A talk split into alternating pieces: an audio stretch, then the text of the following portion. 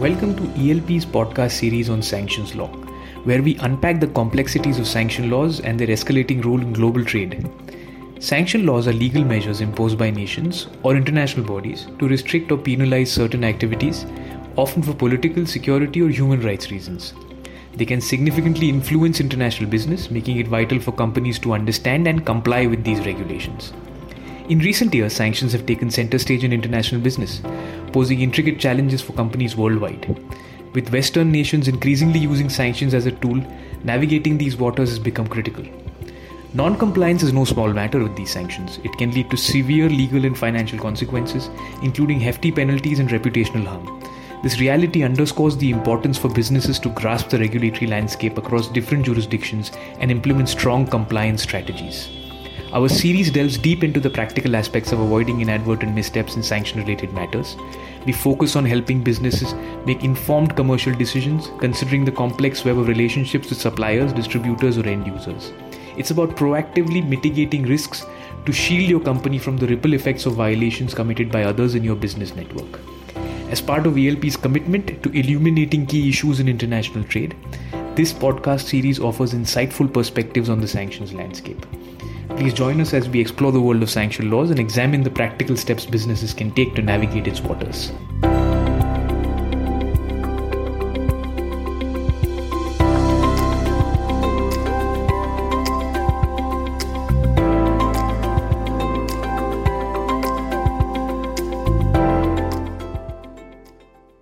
Hi, this is Sanjay Notani, Senior Partner of International Trade and Customs Practice at Economic Laws Practice, and you're tuned into ELP's podcast series on sanctions.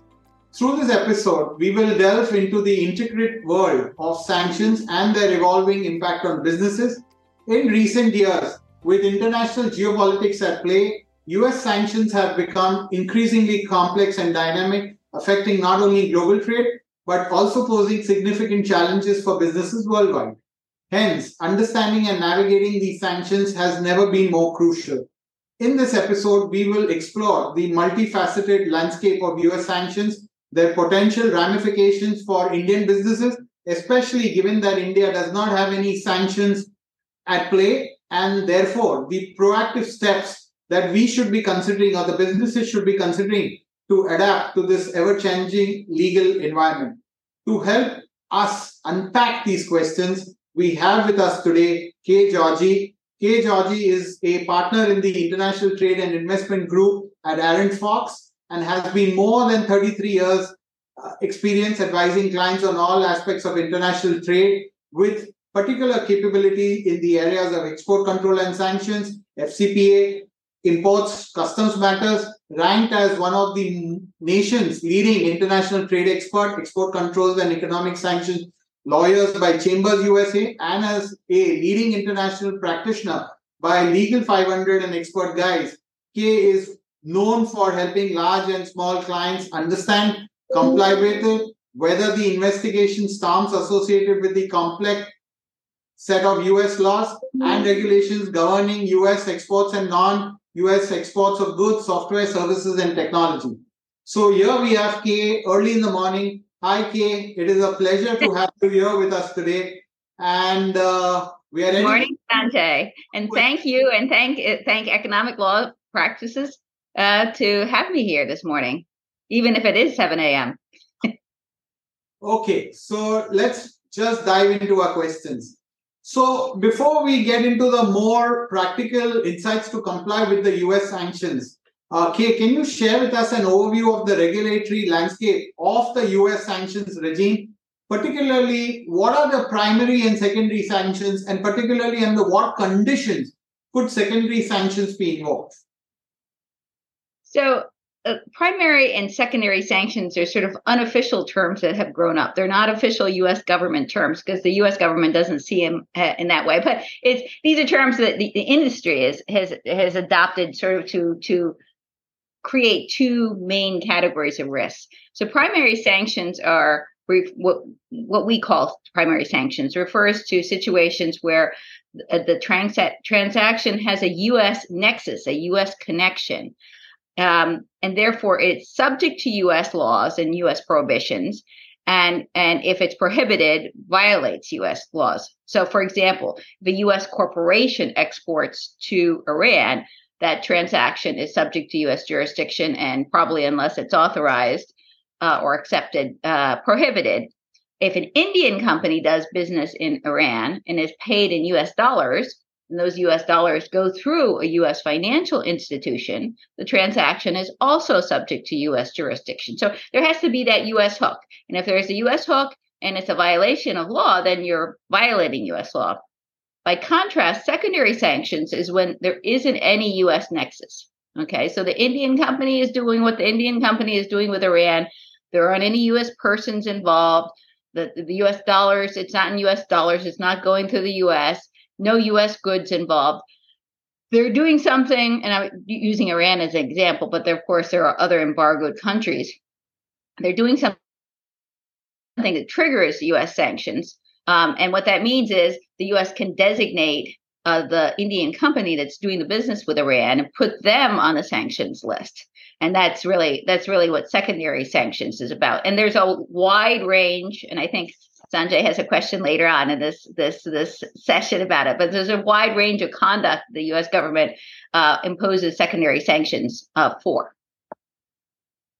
Thanks, Kay. That is always very insightful because I think much of these kinds of foundational things are clearly not known to many people in this side of the town. And I think that was very, very important to clearly have that understanding that US sanctions clearly have extraterritorial application. In, a, in other words, if I can sum it up, they clearly apply even to transactions, foreign entities, foreign persons outside the US jurisdiction, clearly as part of your illustration, which you uh, spoke about India. Uh, now, can you sh- shed some light on what are the penalties for violating secondary sanctions?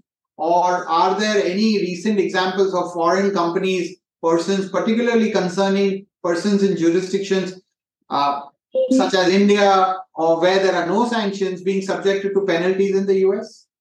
Yeah. So you don't violate secondary sanctions, you violate primary sanctions, uh, and you're at risk of being designated for activities that are uh, fall within secondary sanctions.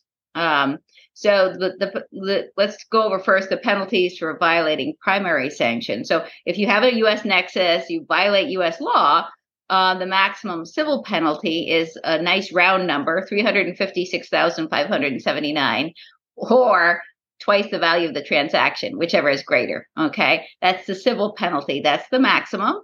Um, criminal penalties are up to a million for violation and up to 20 years in prison um, uh, if, if, if they're willful. So uh, they're pretty pretty significant. Um, but with with respect to secondary sanctions, you don't have you're not paying money to the U.S. government. There aren't fines and penalties. You're not going to jail. What happens instead is you get put on the SDN list.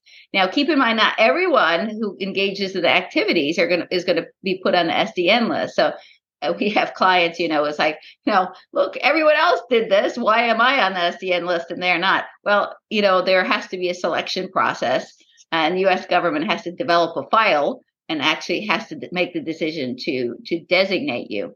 Um, Sanjay asked if are there any Indian companies that have been sanctioned? Yes, there are. Uh, I looked it up, and there's 28 entities and persons listed right now.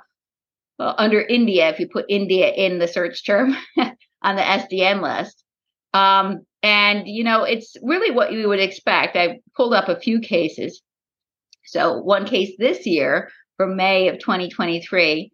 Um, OFAC had previously designated a Swiss Italian businessman named Walter Moretti um, for procuring sensitive technologies and equipment for Russia's intelligence services and its military.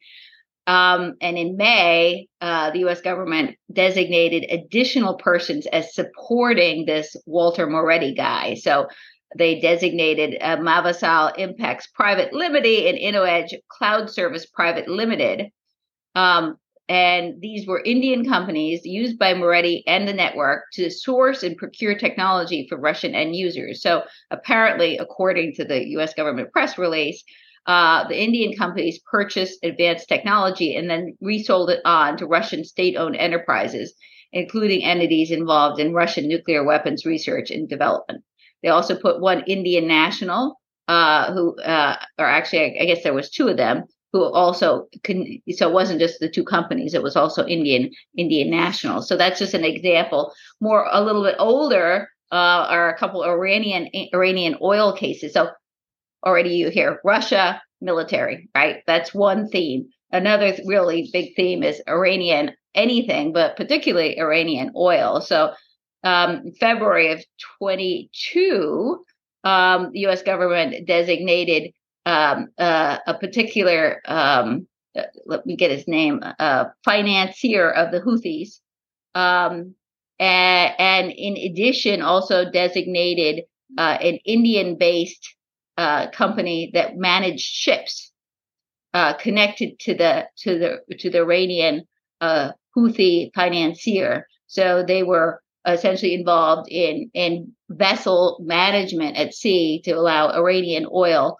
uh, to be transferred to Houthi controlled ports in Yemen. A little bit older than that, uh, not to, to bore you with all of them, but in 2019, the Mehdi Group was designated um, in India. And what they were doing, they were, they were managing vessels and found additional ones to move Iranian oil. So again, they were moving Iranian oil. So you have a couple uh, Iranian oil cases, uh, one involving uh, the Houthi in Yemen, the other just I think involving you know uh, uh, various companies and shell companies. Um, and the vessels, by the way, are designated too. The Bonita Queen, the Devres, and the Tour too um, and they were moving Iranian oil. And the other major one is Russia military. So those are those are examples of recent designations in India. Uh, uh, definitely we will be researching in order to understand how did this lucky number 356 came from, and we don't know in terms of.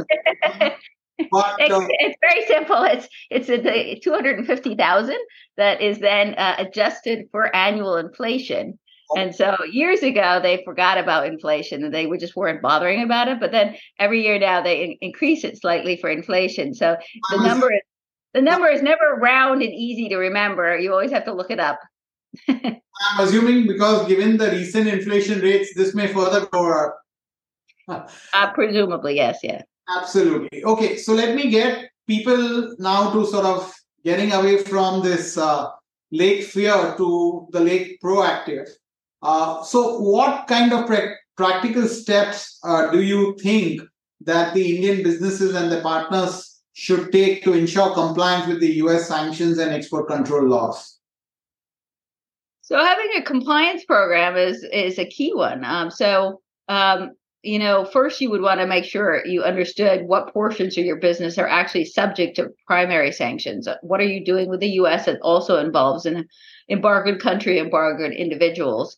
Um, and then you would do a risk analysis, uh, uh, risk-based analysis to figure out where are your risk areas how do I craft a program that is effective at addressing those risk areas? Am I doing business in Russia, for example?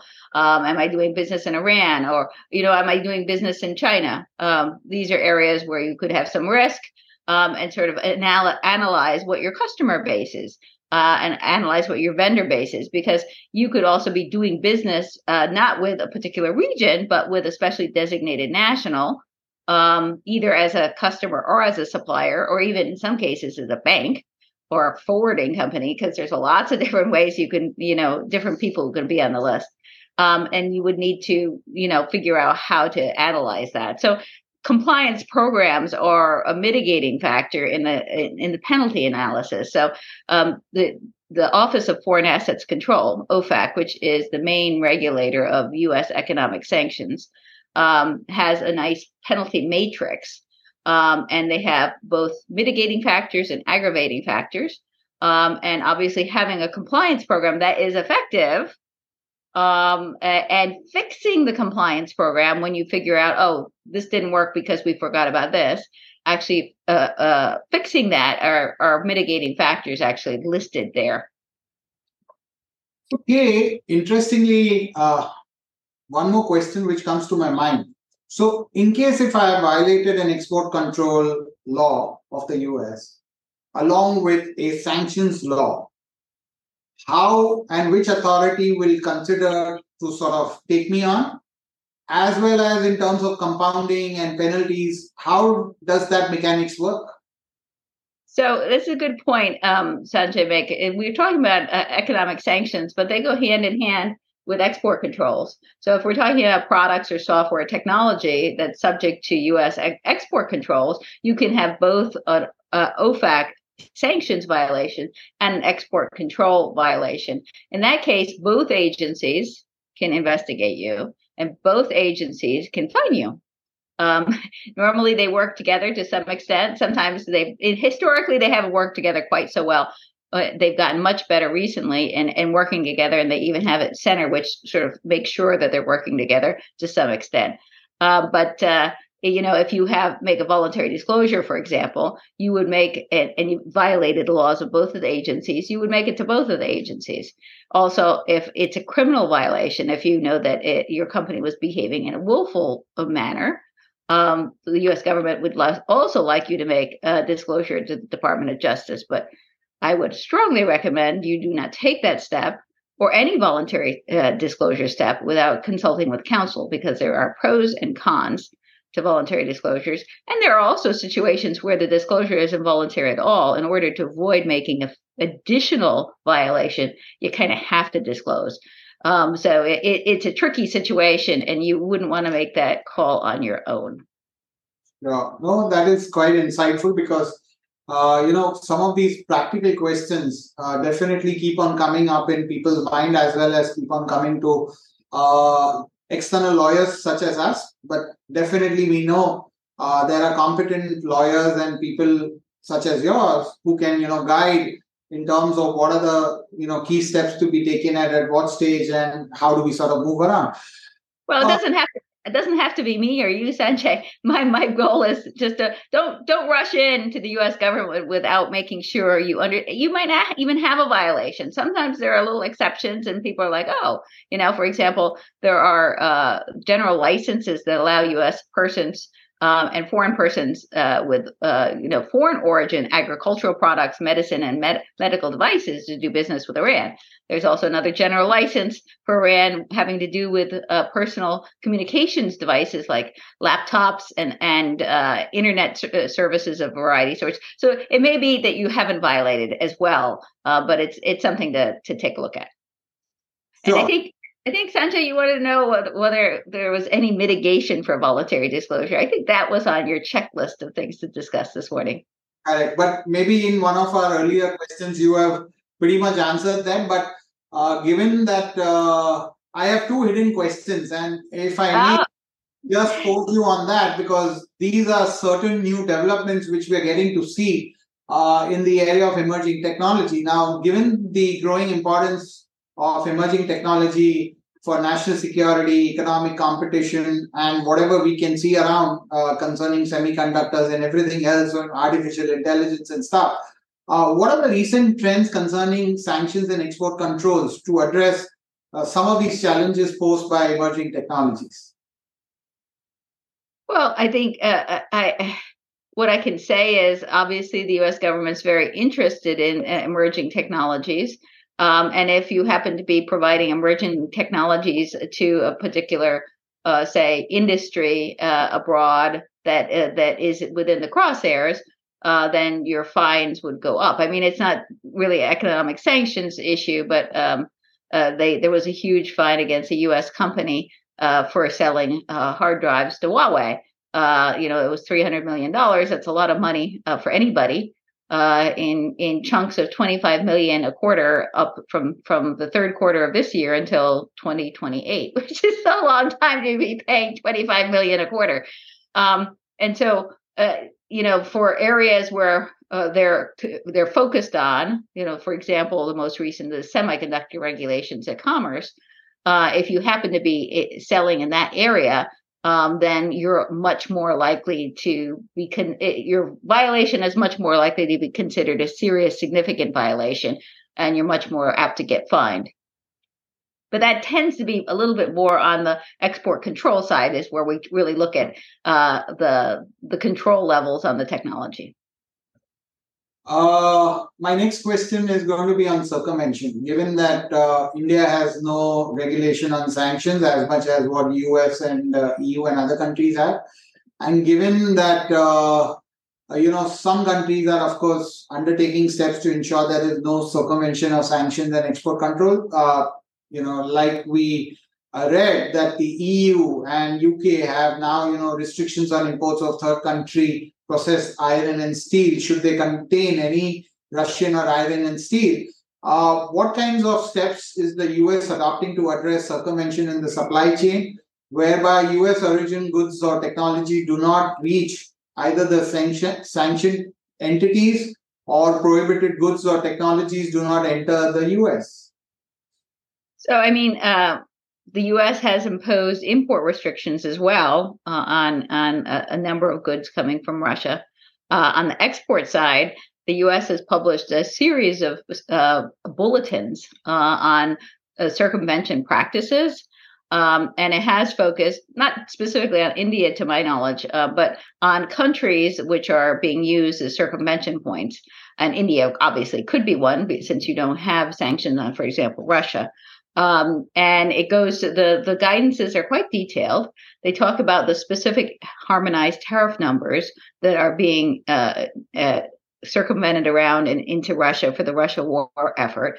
Um, they talk about practices. They talk about, for example, um, uh, a number of companies have sprung up. Right, the the Russians can't get the the the key uh, parts and components legally so what they they're they're using front companies. So this the guidances are quite useful and they talk about you know well had the company been in, in existence before february 24th of 2022 uh, have are there strange changes in the level of imports um, are they buying more than they used to buy? You know, they get, go through. Do they have a real web presence, or do they have one of those web? I saw one web website the other day where it was pretty much you know a shell and the, the new news articles were very very much the you know the press releases of the company were actually news articles pulled from from a news source right so you can see immediately that it's you know it's pulled together in a half uh, you know, half baked manner.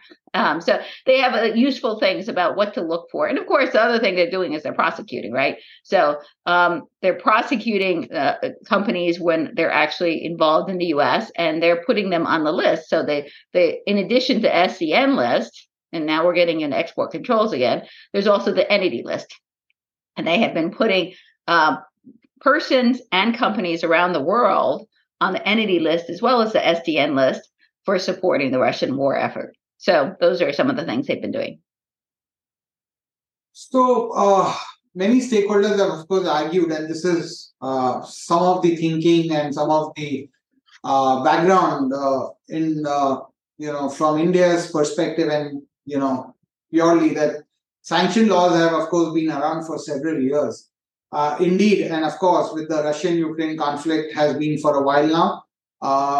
but why do you think there is a need of or why there is a need to be wary of such laws today? Because with more conflicts happening globally uh, so what is what is the sort of the background on all of this that we need to be thinking as much as in a global world but not in a multilateral world but still being from a trusted source? How do you sort of consider all these kinds of developments around us well, um, a, a, top Department of Justice official, Lisa Monaco, said uh, re- recently, well, in the last couple of years, she said it several times that sanctions is the new FCPA, the Foreign Corrupt Practices Act.